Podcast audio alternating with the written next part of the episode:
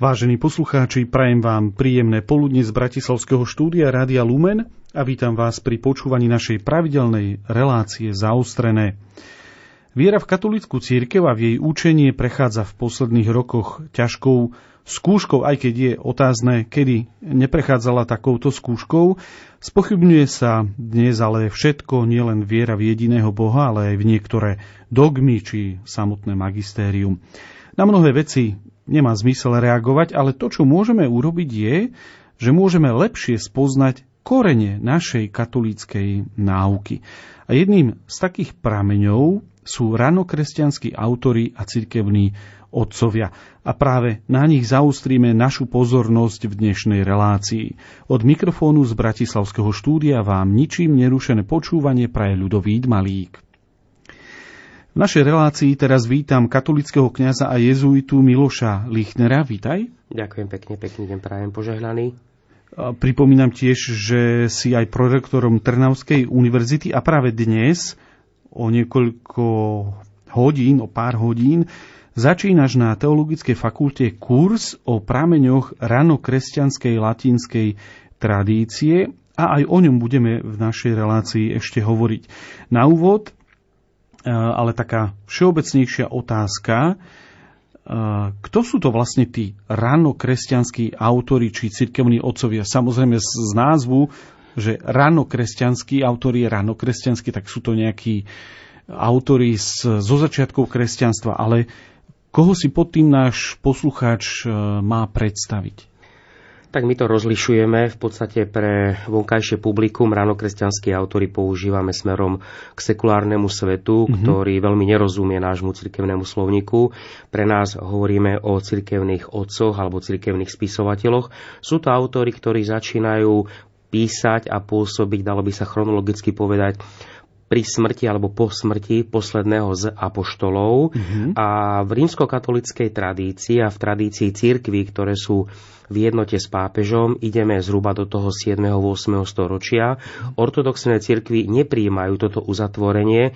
O nich, pre nich cirkevným otcom môže byť aj autor, vynikajúci, ktorý zomrel pred pár rokmi. To znamená, že keď hovoríme o cirkevných otcoch, tak v našej rímskokatolickej tradícii a v tradícii cirkvy, ktoré sú v jednote s pápežom. Ide o autorov východných alebo západných, prípadne inak píšucich, lebo tam máme asi 5 alebo 6 alebo 7 jazykov, v ktorých písali e, v celom šírom vtedajšom mhm. svete, mm-hmm. zhruba do toho 7. storočia. storočia. To znamená, že sú to autory, ktorí robia takéto prepojenie medzi evangelistami a apoštolmi a nasledujúcimi generáciami to je e, zaujímavé v tom, že je vidieť, že, že tá náuka alebo to zamýšľanie sa nad odkazom zakladateľa Ježiša Krista, e, katolíckej církvy, e, premýšľali veľmi nad tým. My budeme určite hovoriť o viacerých z nich, ale ja by som možno na začiatok začal a rád sa opýtal na svätého Augustina, ktorý možno pre bežného posluchača je asi takým najznámejším podľa mena medzi akých autorov zaraďujeme e, práve svätého Augustína? Tak svätý Augustín je jednoznačne cirkevný mm-hmm. otec, je to najplodnejší autor staroveku, dalo by sa povedať. V podstate, aby bol niekto nazvaný cirkevným otcom, mm-hmm. tak musí splňať podľa stredovekej charakteristiky také štyri definície. Tým prvým je pravoverné učenie, ale nie, že v každom e, písmenku, mm-hmm. ale v podstatných veciach, pretože náuka sa vyvíjala a mnohé postoje, ktoré mali niektorí autory dnes už nepovažujeme za správne, sa vyvíjali, ale v tom podstatnom je tam to pravoverné učenie, potom je tam svetosť života. To znamená, že nestačí, že len rozprával múdro, ale aj dobre a nábožne a sveto žil. Potom je tam aj cirkevné schválenie, to znamená, že cirkev skúmala život tohto človeka a povedala, že áno, aj jeho život a jeho náuka sú bezchybné a tým posledným je starobilosť. To znamená, to máme to zhruba to 7. 8. storočie. E, môžeme povedať, že na západe je to alebo Izidor Sevilský alebo Beda Ctihodný, to máme zhruba 7. polovica 8. storočia a na východe to máme Jana Damascenského, to je polovica 8. storočia. Toto mm-hmm. je to kritérium starobilosti. To znamená, ak by sme mali autora, povedzme Tomáša Akvinského, tak on môže splňať tri kritéria, ano. ale nemôže splňať to štvrté. Tú starobilosť. Tú starobilosť, preto nebude cirkevným otcom, Aha. môže byť doktorom cirkvi alebo čímkoľvek iné. V staroveku, keď niečo chýbalo, či už pravoverné učenie alebo sveto života, tak potom takýchto autorov sme nazývali len cirkevnými spisovateľmi alebo len spisovateľmi. Povedzme, máme Tertuliana, uh-huh. ktorý bol veľmi plodným autorom a je to vlastne prvý autor, ktorý veľmi podstatne ovplyvnil latinský slovník teologický aj prvé traktáty o Trojici a premýšľanie o Trojici máme od neho, ale máme tam fázu jeho života, kedy najskôr bol veľmi takým rigidným katolíkom a toto ho neuspokojovalo, tak odišiel z katolíckej cirkvi v druhej fáze svojho života charizmatickým sektárom, mm-hmm. ale ani tam nebol spokojný, ani to nebolo dostatočne prísne, tak si potom ku koncu života založil vlastnú sektu, ktorá už mu zdá sa, že vyhovovala, v tej aj zomrel. Preto povedzme, on by nikdy nemohol byť nazvaný cirkevným otcom Kristom, pretože nesplňa tie štyri kritéria. Um, hovorili sme, teda začali sme hovoriť o svetom Augustínovi, um, ale čím teda bol taký výnimočný? Ty si uviedol, že bol najplodnejším autorom, uh, ráno kresťanským autorom, uh, ale čím bol taký výnimočný, že jeho to, čo, čo on priniesol uh, v tých svojich dielach, má presah e, nielen pár storočí po jeho úmrti, ale má presah až do dnešnej doby a napríklad aj zosnulý pápež Benedikt XVI ho považoval za istý svoj vzor v, v teológii. Čím teda je taký výnimočný? Je tam viacero. Mm-hmm. A poprvé musíme povedať, že doba bola veľmi špecifická. 4. 5. storočie pre nás profesionálnych mm-hmm. teológov a patrológov je veľmi dôležité obdobie. Je to obdobie, kedy církev vychádza z doby prenasledovania. Tam máme rok zhruba 312-313, kedy Konštantín Veľký dáva slobodu kresťanom čo má veľký dopad na církev, kedy církev zrazu musí meniť mnohé závažné veci ohľadom praxe pokánia, prípravy na krst a tak ďalej a tak ďalej, kedy v podstate to prenasledovanie zabezpečovalo církvi, že bárs kto nevstúpi do církvy. Zrazu bola mhm. sloboda církvy a zrazu mnohí zistili, že aby postúpili v cisárových očiach a získali lepšie majetky a získali viac ocenenia, tak je potrebné a dobre stať sa kresťanom. A na toto církev musela reagovať. Niečo podobné by som si tak dovolil premostiť s 89. rokom, mm. kedy z večera do rána mnohí, ktorí prenasledovali církev na druhý deň obrazne povedané, sedeli v prvých radách kostola. To znamená, aj katolická církev na Slovensku alebo v Československu v 89. roku tiež musela zodpovedať určité ťažké otázky, čo s týmito ľuďmi a tak ďalej. A to 4. 5. storočie je teda výnimočné, mm-hmm. zároveň Boh daroval v cirkvi veľké postavy, nielen Augustína, máme Hieronima, máme východných cirkevných odcov, Gregora Nického, Nazianského a tak ďalej. U Augustína, okrem toho, že je v tejto špecifickej dobe, ktorá mm-hmm. bola veľmi náročná a vyžadovala si skutočne intelektuálne zdatných ľudí, je to, že to bol človek, ktorý bol Bohom veľmi obdarovaný, intelektuálne veľmi zdatný. V porovnaní s inými cirkevnými otcami jeho písomné dedictvo je asi 7-8 krát väčšie mm. alebo 9 krát. Povedzme, z pápeža Leva Veľkého máme okolo 98 homílí, nič viac. Cipriana, s ktorým pracujem, máme teraz, máme mhm. asi 7 alebo 8 diel a asi 62 listov, ktoré on napísal, plus in, ktoré mu boli adresované, mm-hmm. takže mhm. nejakých 81 listov. Prípade e, Augustina máme cez stovku diel, mm-hmm. máme okolo 600 listov, ktoré niektoré majú desiatky strán a máme cez 800 e, až 900 homílí. Mm-hmm. Takže Augustín je neporovnateľne o mnoho plodnejším autorom a zároveň bol to človek, ktorý neustále premýšľal. Samozrejme, že tá posterita alebo to dedictvo nebolo vždy prijaté, hlavne aj tí jeho študenti neboli na výške svojho majstra, mm-hmm. preto mnohé jeho myšlienky neboli správne pochopené, prípadne boli vytrhnuté z kontextu, ale keď sa človek začíta priamo do jeho diel, povedzme to známe dielo význania, tam človek zrazu kráča s týmto človekom, cíti takú vnútornú slobodu a objavovanie živého vzťahu s Kristom a človek sa učí akým spôsobom napríklad Augustín hovoril a meditoval o Bohu. Napríklad je veľmi zaujímavé, že predtým ako Augustín začal písať význania, tak komentoval prvých 32 žalmov. A slovník týchto žalmov vkladá do svojej knihy vyznania mm. a tam nachádzame tento biblický slovník. To znamená, že Augustín svoju skúsenosť, svojho obrátenia a hľadania Krista vyjadruje niekoľko rokov po svojom obrátení slovníkom svätého písma.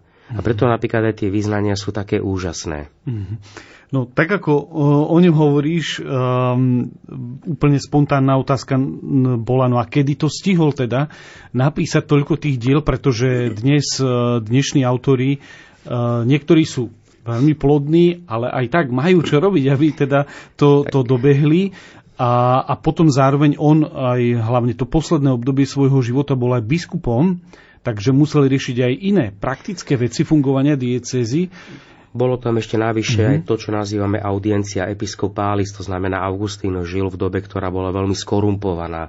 Mm-hmm. To len tak, že nielen my, ale aj starovek, aj svätý Cyprian bol znechutený z korupcie a stal sa kresťanom. Augustín žil v takom období, kedy úradníci cisársky sudcovia boli veľmi skorumpovaní a preto umožňovala cisárska ríša, alebo cisár umožňoval, aby biskupy kresťanskí katolícky fungovali ako zmierovací sudcovia, by sme dnes mohli mm-hmm. povedať. A máme zdokumentované, že za Augustínom chodievali dokonca aj Židia, aj heretici, aby ich, pretože mu dôverovali, že je úprimnejší a že je čestnejší ako oficiálni skorumpovaní štátni úradníci.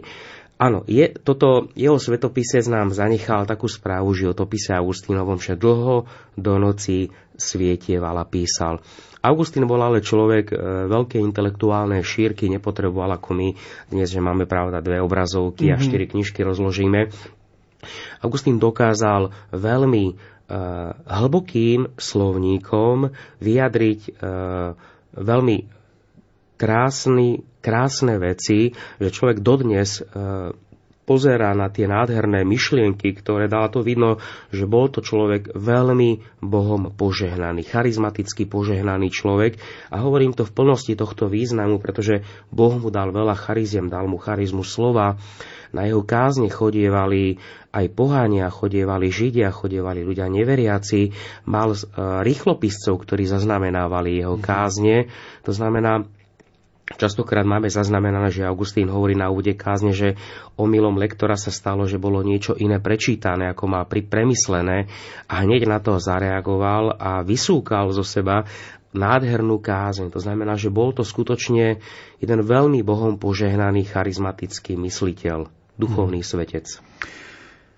Tak poďme k tomu, že čím vlastne prispel svätý Augustín k formovaniu kresťanskej náuky, pretože jedna vec je Svete písmo, eh, Biblia, listy apoštolov, ale už teda bolo istý čas od, od posledných apoštolov, eh, keď si aj dnes veriaci iba tak prečíta Svete písmo, nemusí vždy všetko pochopiť. Um, čím teda svätý Augustín prispel k formovaniu tej kresťanskej náuky? Môžeme spomenúť, že máme od neho, tak ako od iných autorov, a najmä od neho vynikajúce komentáre k svätému písmu. Mm-hmm. Máme kompletný komentár ku všetkým 150 žalmom. Máme nádherný komentár k Jánomu Evanieliu, ktorý teraz spracováva, prekladá docent Robert Horka, to znamená, že budeme mať aj toto. Mm-hmm. Máme jeho komentáre k iným častiam svätého písma. Máme jeho nádherné dielo o Najsvetejšej Trojici ale sú to predovšetkým jeho, povedzme, vstupy aj čo sa týka náuky cirkvi. Augustín je prvým systematickým teológom, ktorý nielen zdokumentováva e, realitu hriešnikov v cirkvi, pretože sloboda spôsobila to, že všelikto sa hlásil do cirkvi. E, počas prenasledovania to až tak nebolo, lebo ľudia sa báli. Takže tí, ktorí neboli dobrí, tak tí radšej odišli. Kdežto tu zrazu mnohí ľudia, Augustín to sám hovorí, že mnohí prichádzajú do kostola a do cirkvi vstupujú preto, aby si získali náklonnosť bohatých ľudí. A on zrazu aj ponúka určitú teologickú reflexiu, že ako môžem ako veriaci človek vnímať to, že prečo je možné vôbec, že v cirkvi sú hriešnici. A jeho obraz cirkvi je úplne nádherný, mohli by sme ho povedať teologicky nádherný ako rúža. Rúža má trne a má aj kvety. A hovorí, nie, rúže bez trňov a nie rúže bez kvetov. A kto by chcel povedať, že rúža má len trne, tak bude klamať. A kto by chcel povedať, že rúža má len kvety a nemá trne, tak tiež bude klamať. A takisto hovorí aj církev. Kto by chcel povedať, že v cirkvi sú len dobrí a žiaden hriešnik, tak klame. A kto by chcel povedať, že opak, tak tiež. A Augustín hovorí vo výklade k 130. žalmu, aby sme sa naučili harmonickému slovníku, pretože hovorí, veď aj v Novom zákone máme podobenstva, kde církev je kúkola, pšenica, zrno a plevy. To sú obrazy církvy a Augustín hovorí, dokiaľ bude církev, to znamená do druhého Kristovho príchodu, bude církev poznačená tý, touto Kristovou predpovedou. Budú v nej dobrí a zlí. A neustále hovorí katechumenom, aj veľmi zaujímavé, keď som robil doktora, tak túto črtu v katechumenálnej príprave asi 80% Augustín venuje tomu, aby katechumenom povedal, keď vstúpite do cirkvy, dajte si pozor, v cirkvi stretnete nielen dobrých, ale bohužiaľ aj zlých kresťanov. Nestretávajte sa s nimi, aby ste si neosvojili ich zlý spôsob života, vyhľadávajte dobrých. A potom aj vysvetľuje, prečo sú v cirkvi zlí. Pretože Kristus to predpovedal, že toto bude práva cirkev, že je kúkol a pšenica, zrno a plevy. A Augustín hovorí, ak to Kristus povedal, tak iná církev, ktorá by nemala plevy, nebude tá práva Kristova. Ale hovorí, sú tam preto, aby sa v cirkvi mohli obrátiť, pretože v cirkvi sú sviatosti, v cirkvi pôsobí Božia milosť, pôsobí sám Kristus a v jednej kázni nádherne hovorí, zaznamenávame, že z kúkola sa stáva v cirkvi pšenica, a potom pokračuje, bohužiaľ, častokrát vidíme, že sa niekedy aj zo pšenice stane kúkol. Ale modlíme sa, aby sa vždy ten kúkol zmenil naspäť na pšenicu, kým je človek živý. A preto Augustín hovorí, čas cirkvi je časom tolerancie. Boh dáva cirkvi tento čas tolerovania, aby sa každý hriešnik mohol obrátiť. To znamená nie preto, že aby si robil čo chce, Mm-hmm. Ale on jasne hovorí, aby si sa obrátil a pozýva kresťana k tomu, aby prispel predovšetkým svojou modlitbou k tomu, aby sa ten druhý človek zachránil a obrátil. To znamená, že Augustín je prvým systematickým mysliteľom konceptu Ecclesia permixta, to znamená zmiešaná církev. A význam toho môžeme vidieť, že napríklad po tridentské obdobie bolo zaznamenané veľkým zápasom s protestantskými cirkvami, ktoré vyťahovali proti katolíkom mnohé chyby, tak my sme v podstate začali robiť to, čo robia dnes veľké firmy. Že proste začali sa chyby skovávať pod pokrovec, mm-hmm. lebo ten druhý to zneužíva. A vieme sami veľmi dobre, že toto bolo veľmi zlé. Celý starovek až do 12. 13. storočia je svedectvom toho, že církev vždy jasne pomenovávala chyby. Keď si zoberieme kázne Augustínové, keď si zoberieme ranný stredovek e, svätého Petra Damiányho, ktorý jasne pomenováva ale je to vždy z lásky k cirkvi. To znamená, Augustín nám prináša osviežujúci pohľad na církev. A zároveň teda inšpiruje, inšpiruje v vo vášnivom hľadaní pravdy, lebo tak ako si ho teda zacitoval a uviedol, je to práve o tom.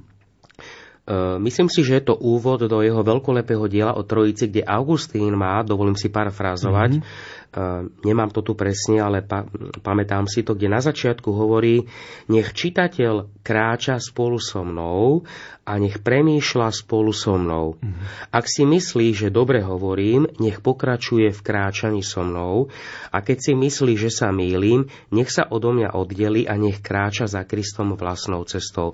Takže skutočne Augustín je ten, ktorý ponúka svieže, hlboké myšlienky a chce od nás, aby sme sa aj my tak trošku intelektuálne namáhali, mm-hmm. aby sme premýšľali o svojej viere a aby sme prehlbovali svoju vieru. To znamená, Augustín si uvedomuje, že sú dve časti v našej viere. Je to ten osobný vzťah s Kristom, ten hlboko emocionálny, ale ktorý je potrebné prehlbovať premýšľaním. Verím, aby som Credo ut intellegam a intellego ut credam. Verím, aby som premýšľal a premýšľam, aby som veril ešte viacej.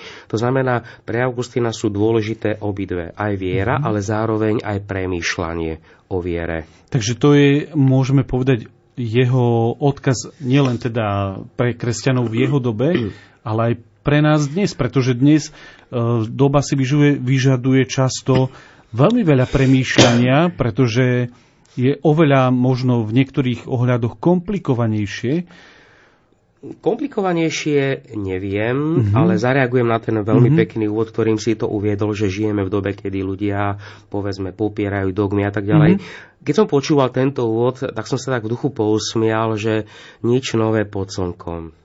Podstate, keď si čítam diela Cipriána, keď si dielam, čítam diela svätého Ambróza, svätého Augustína, proste počúvam to isté, mm-hmm. asi by povedali to isté. Mm-hmm. Tie isté ťažkosti, dobre, nemali mikrofón, nemali rádio, nemali počítač, ale zažívali tie isté ťažkosti. Riešili problematiku toho, prečo deti pokrstené strácajú v dospelosti vieru, prečo ľudia odchádzajú z cirkvy, prečo sú škandály, ako hĺbšie a lepšie vysvetliť dôležitosť sviatosti a tak ďalej. Napríklad Augustín je veľmi dôležitý aj z toho pohľadu, že v súčasnej teológii rozlišujeme medzi kňazom alebo klerikom, ktorý krstí, mm-hmm.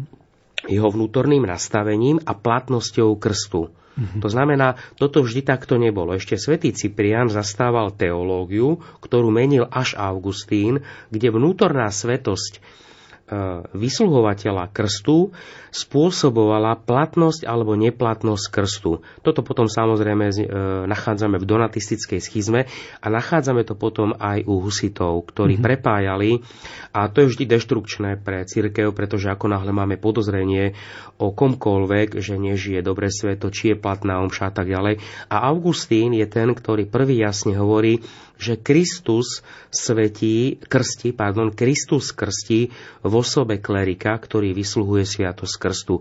To znamená, je zlé, ak ten klerik žije nesprávne, ale jeho, osobná, jeho osobný mravný život nemá dopad na to, či je krst platne vyslúžený alebo nie je platne vyslúžený.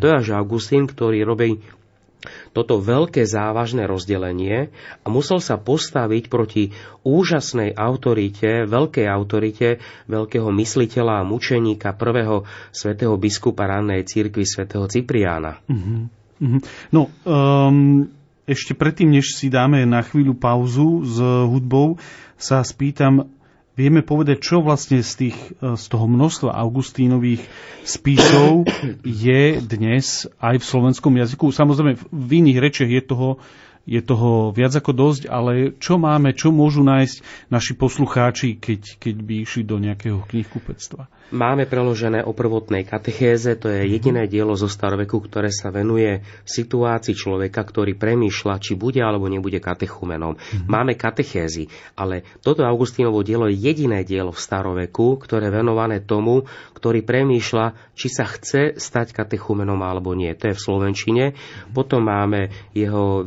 vynikajúcu dogmatiku Enchiridion o viere, láske a nádej, to je tiež preložené do Slovenčiny. Máme preložené Augustín Augustínovo dielo o starostlivosti o mŕtvych. To je tiež jediné dielo zo staroveku, ktoré sa venuje otázke toho, ako sa starať o našich mŕtvych e, veriacich, ktorí zomreli. Mm-hmm. Docent Horka potom preložil prvé komentáre k Jánomu Evaníliu, tieto predchádzajúce ja som preložil potom aj docentka Antoková tiež má viaceré preklady od Sv. Augustína, takže postupom tieto veci e, sa prekladajú niektoré homílie a tak ďalej.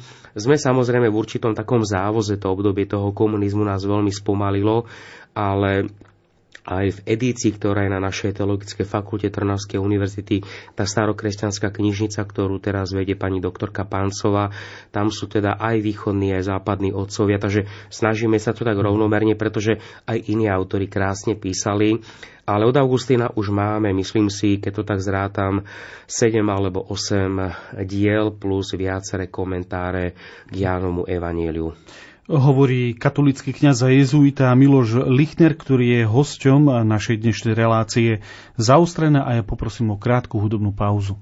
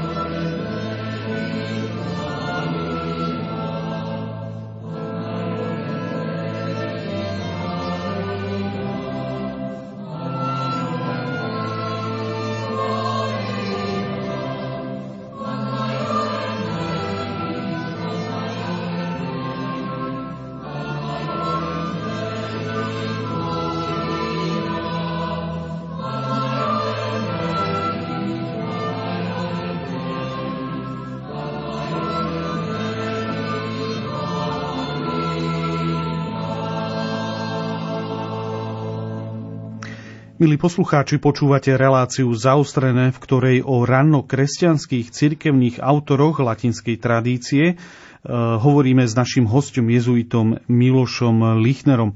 Ako som uviedol v úvode relácie, dnes sa začína na Teologickej fakulte Trnavskej univerzity kurz, ktorý má názov Prámene ranokresťanskej latinskej tradície otvorenej premýšľaniu. Kurs vedieš ty, a moja otázka je, prečo práve táto téma?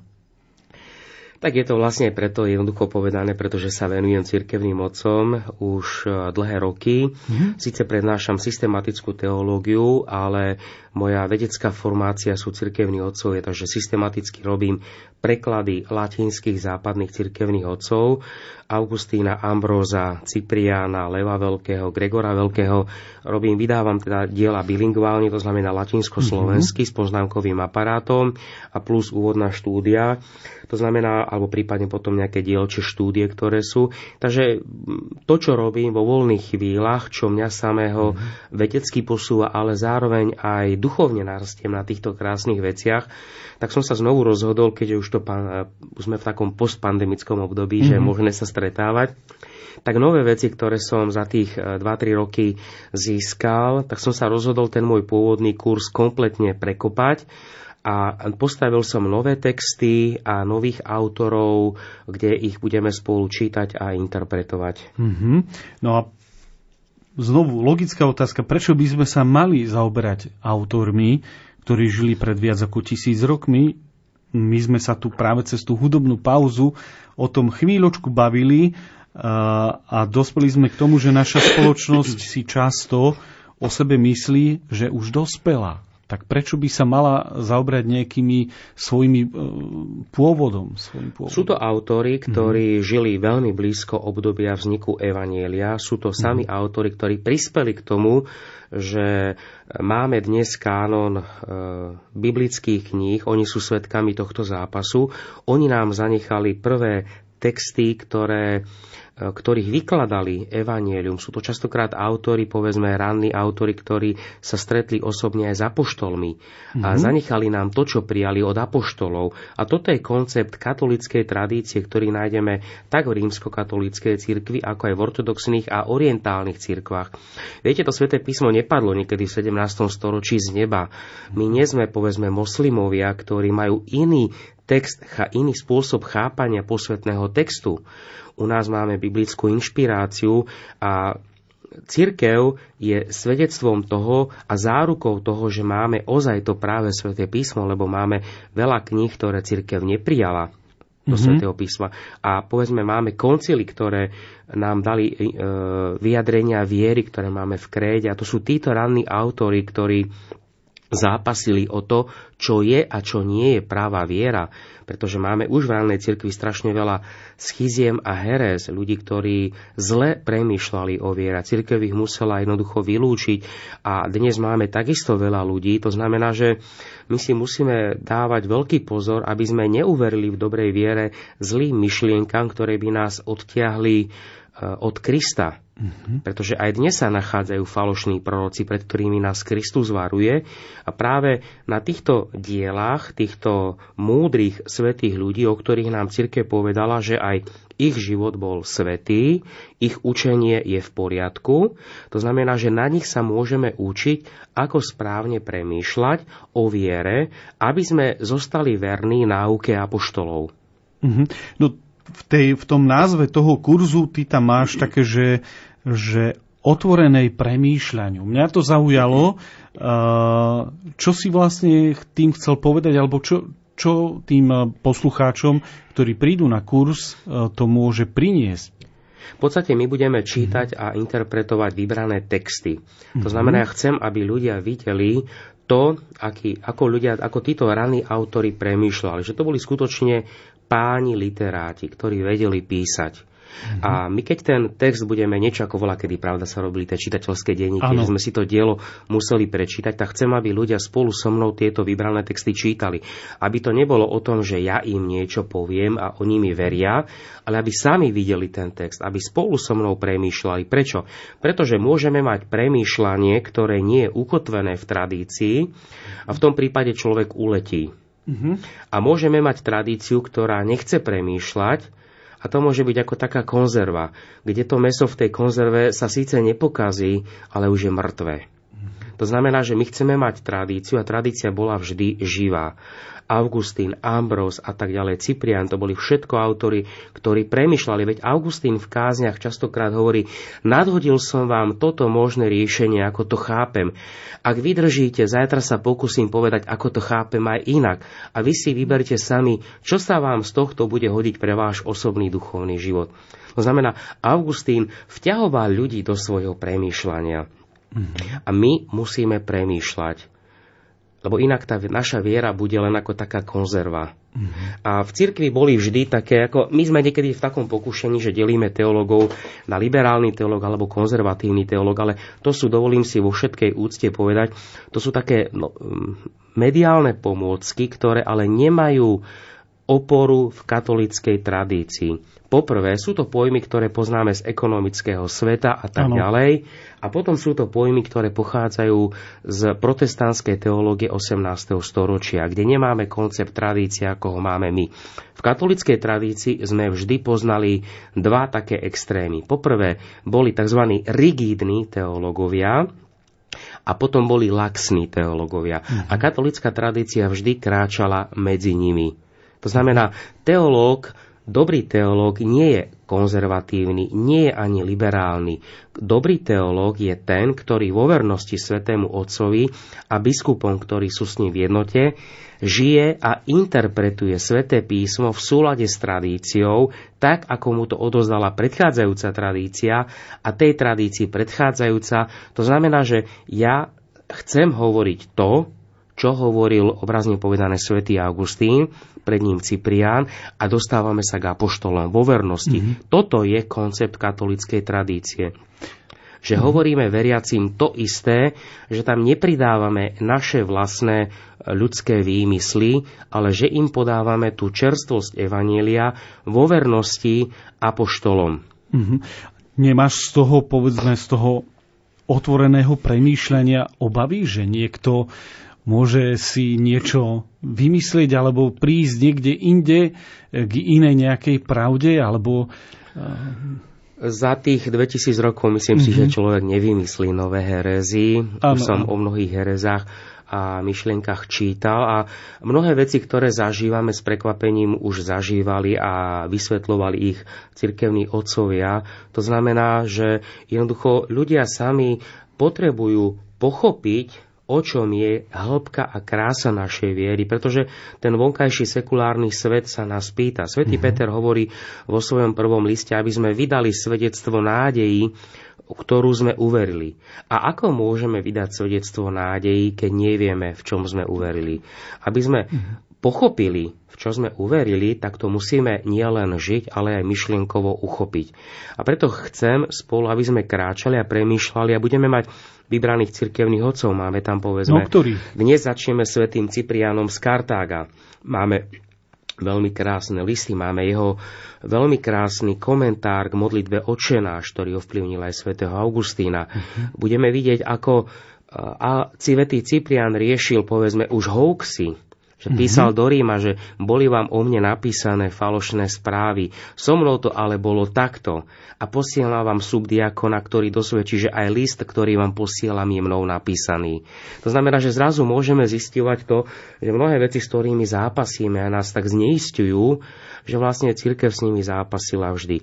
Máme napríklad život svätého Martina Stúr, ktorý napísal e, Sulpicu Severus, ktorý je veľmi krásny. Máme zásadné kristologické texty svätého pápeža Leva Veľkého, ktoré ovplyvnili Chalcedonský koncil a to veľké vyznanie viery, ktoré recitujeme, to sú najdôležitejšie kristologické texty prvých koncilov a to sú koncily, ktoré máme spoločné s orientálnymi ortodoxnými cirkvami toto prijímajú aj protestantské cirkvy, tieto prvé koncily. To znamená, to je tá istá kristológia, ako chápať správne Ježiša Krista. Mhm. Pretože mm-hmm. bolo veľa myšlienok, ktorých raná cirkev, katolícka, to znamená nielen rímokatolícka, alebo grécko-katolícka, alebo kopcka, ale univerzálna cirkev odsúdila, že kto bude takto premýšľať, nech nie je považovaný za katolika. To znamená, my musíme spoznávať, kto je to Ježiš Kristus.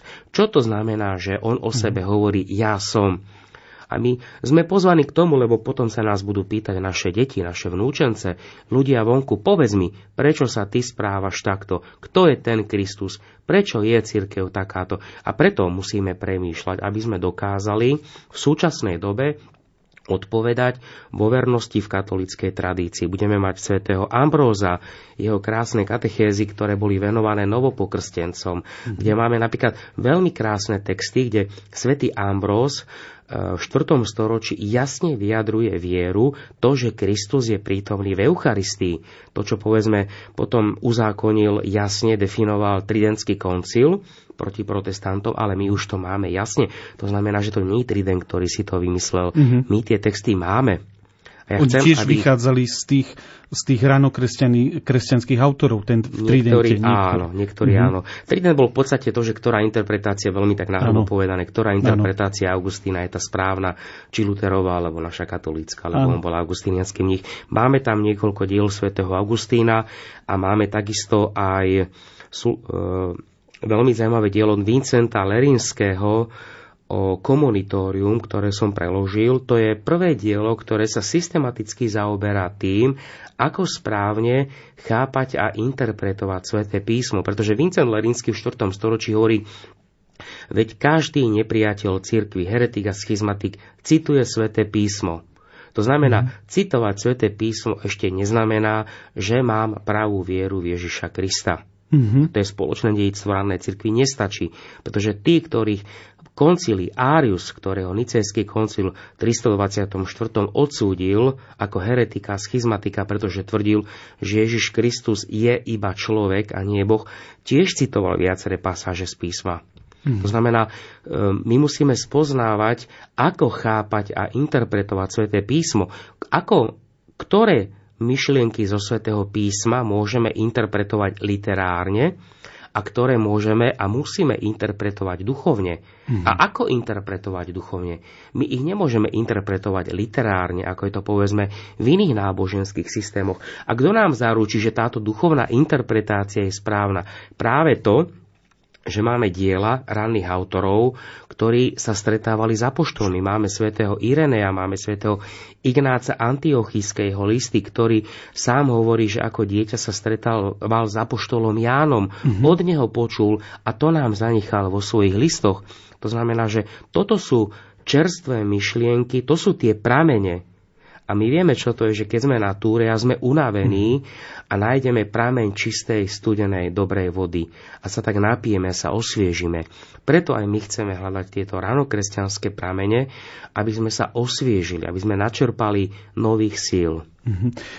Známy pápežský kazateľ eh, Raniero Cantalamessa, aj on sa venuje teda alebo venoval eh, do istého obdobia patristike nazýva týchto otcov obrami. E, môžem sa ťa spýtať, že stotožňuješ sa s touto jeho takou literárnou definíciou?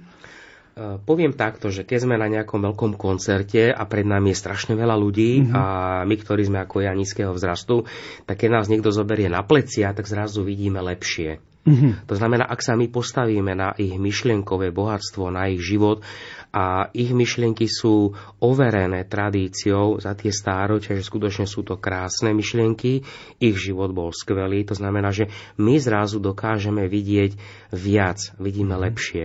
Mhm. Preto sú to takí tí obry, ako keď si nás niekto posadí na tie plecia. To znamená, že keď sa niekomu posadíme na plecia, tak vidíme dopredu. My sa nepozeráme na toho človeka, ktorý nás drží na pleciach, my sa pozeráme dopredu, na mm-hmm. obzor, ktorý chceme vidieť. Preto aj keď sme na túrach, tak hľadáme také tie krásne výhľady. A toto nám oni umožňujú, aby sme videli vieru Ježiša Krista v tej kráse a nádhere a v tom svedectve života, ako ho oni videli.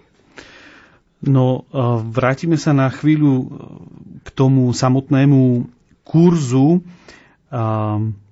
Ty tam vlastne ponúkaš teda možnosť e, objaviť alebo načrieť alebo viac premyslieť si korene našej e, viery, ale je dnešný človek, ktorý je zavalený množstvom rozptýľujúcich podnetov, vidieť to už u detí od, od útleho veku, je mm, pripravený premýšľať podľa teba, alebo je otvorený uh, premýšľaniu, tak ako povedzme to boli ľudia v, to, v tej dobe, keď žili cirkevní otcovia? Ak človek premýšľa so mnou, to znamená, mm-hmm. že som mu vtiahol do mojej mm-hmm. reči.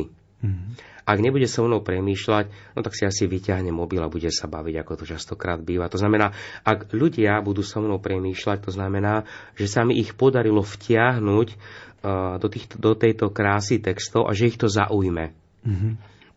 Svetý Augustín na mnohých miestach jasne hovorí, že aj kňaz, keď káže, by mal byť ako, obrazne on to hovorí taký príklad, ako herec.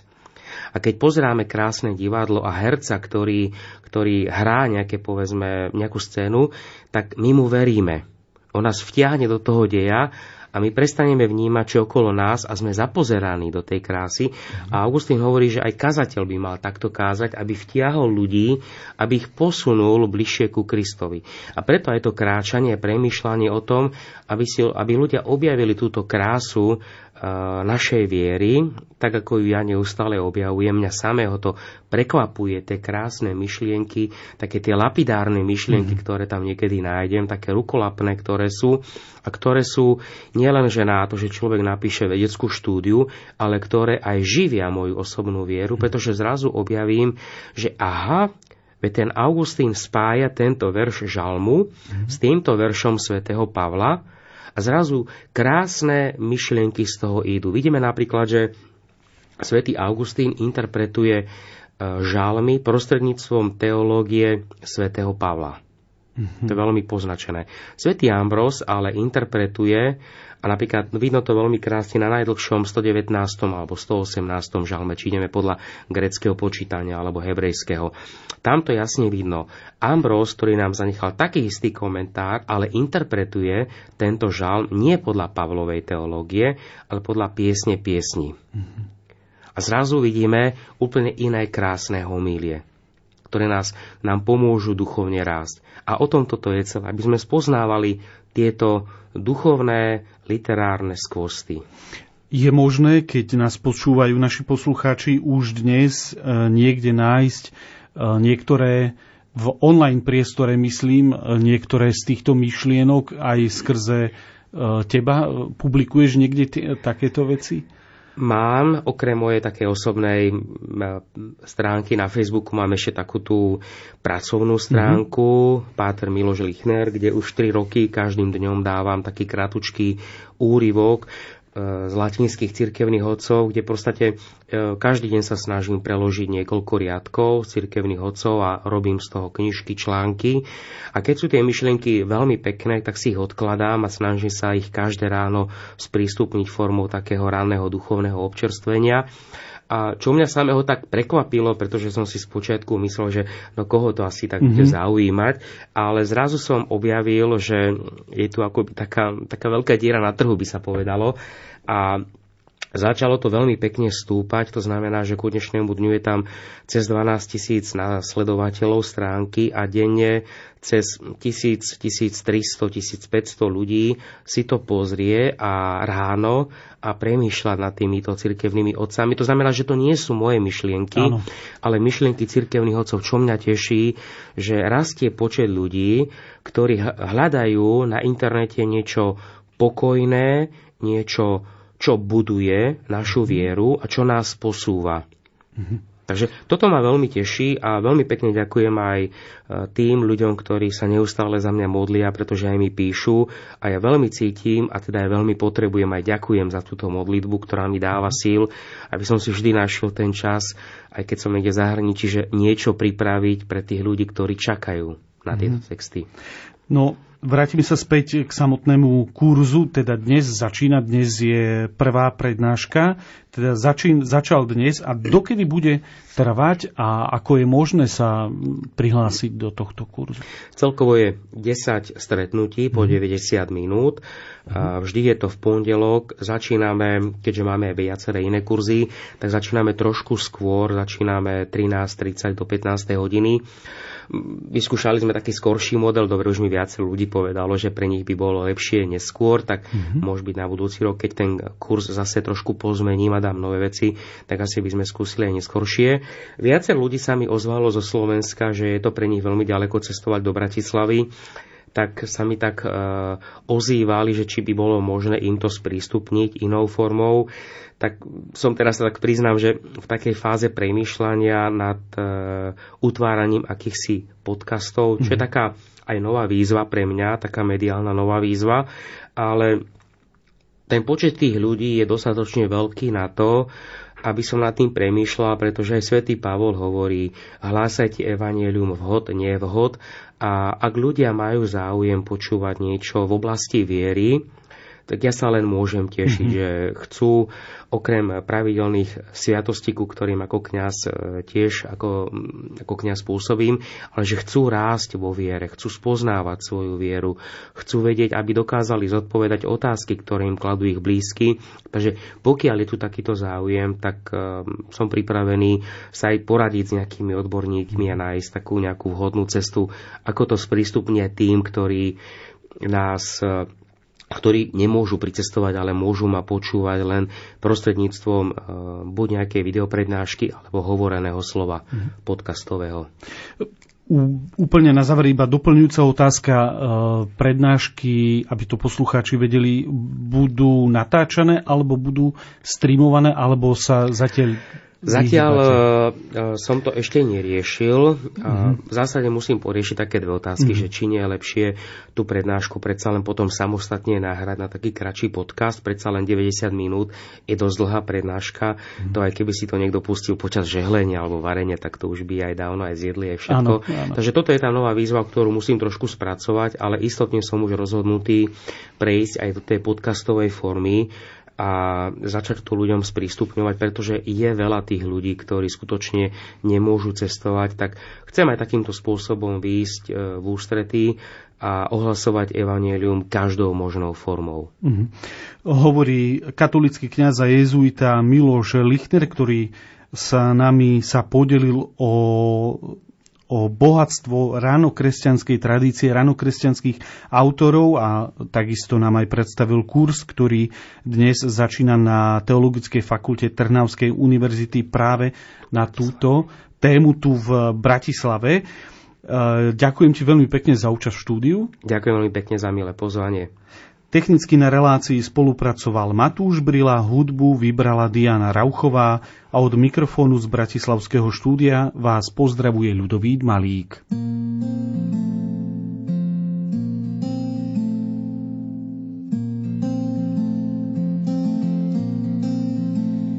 Dávam všetko, všetko, čo mám.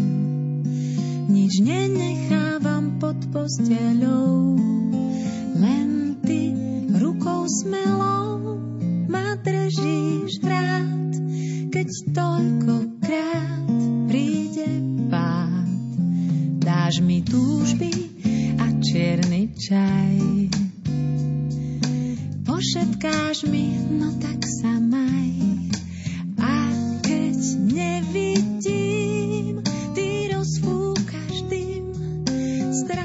no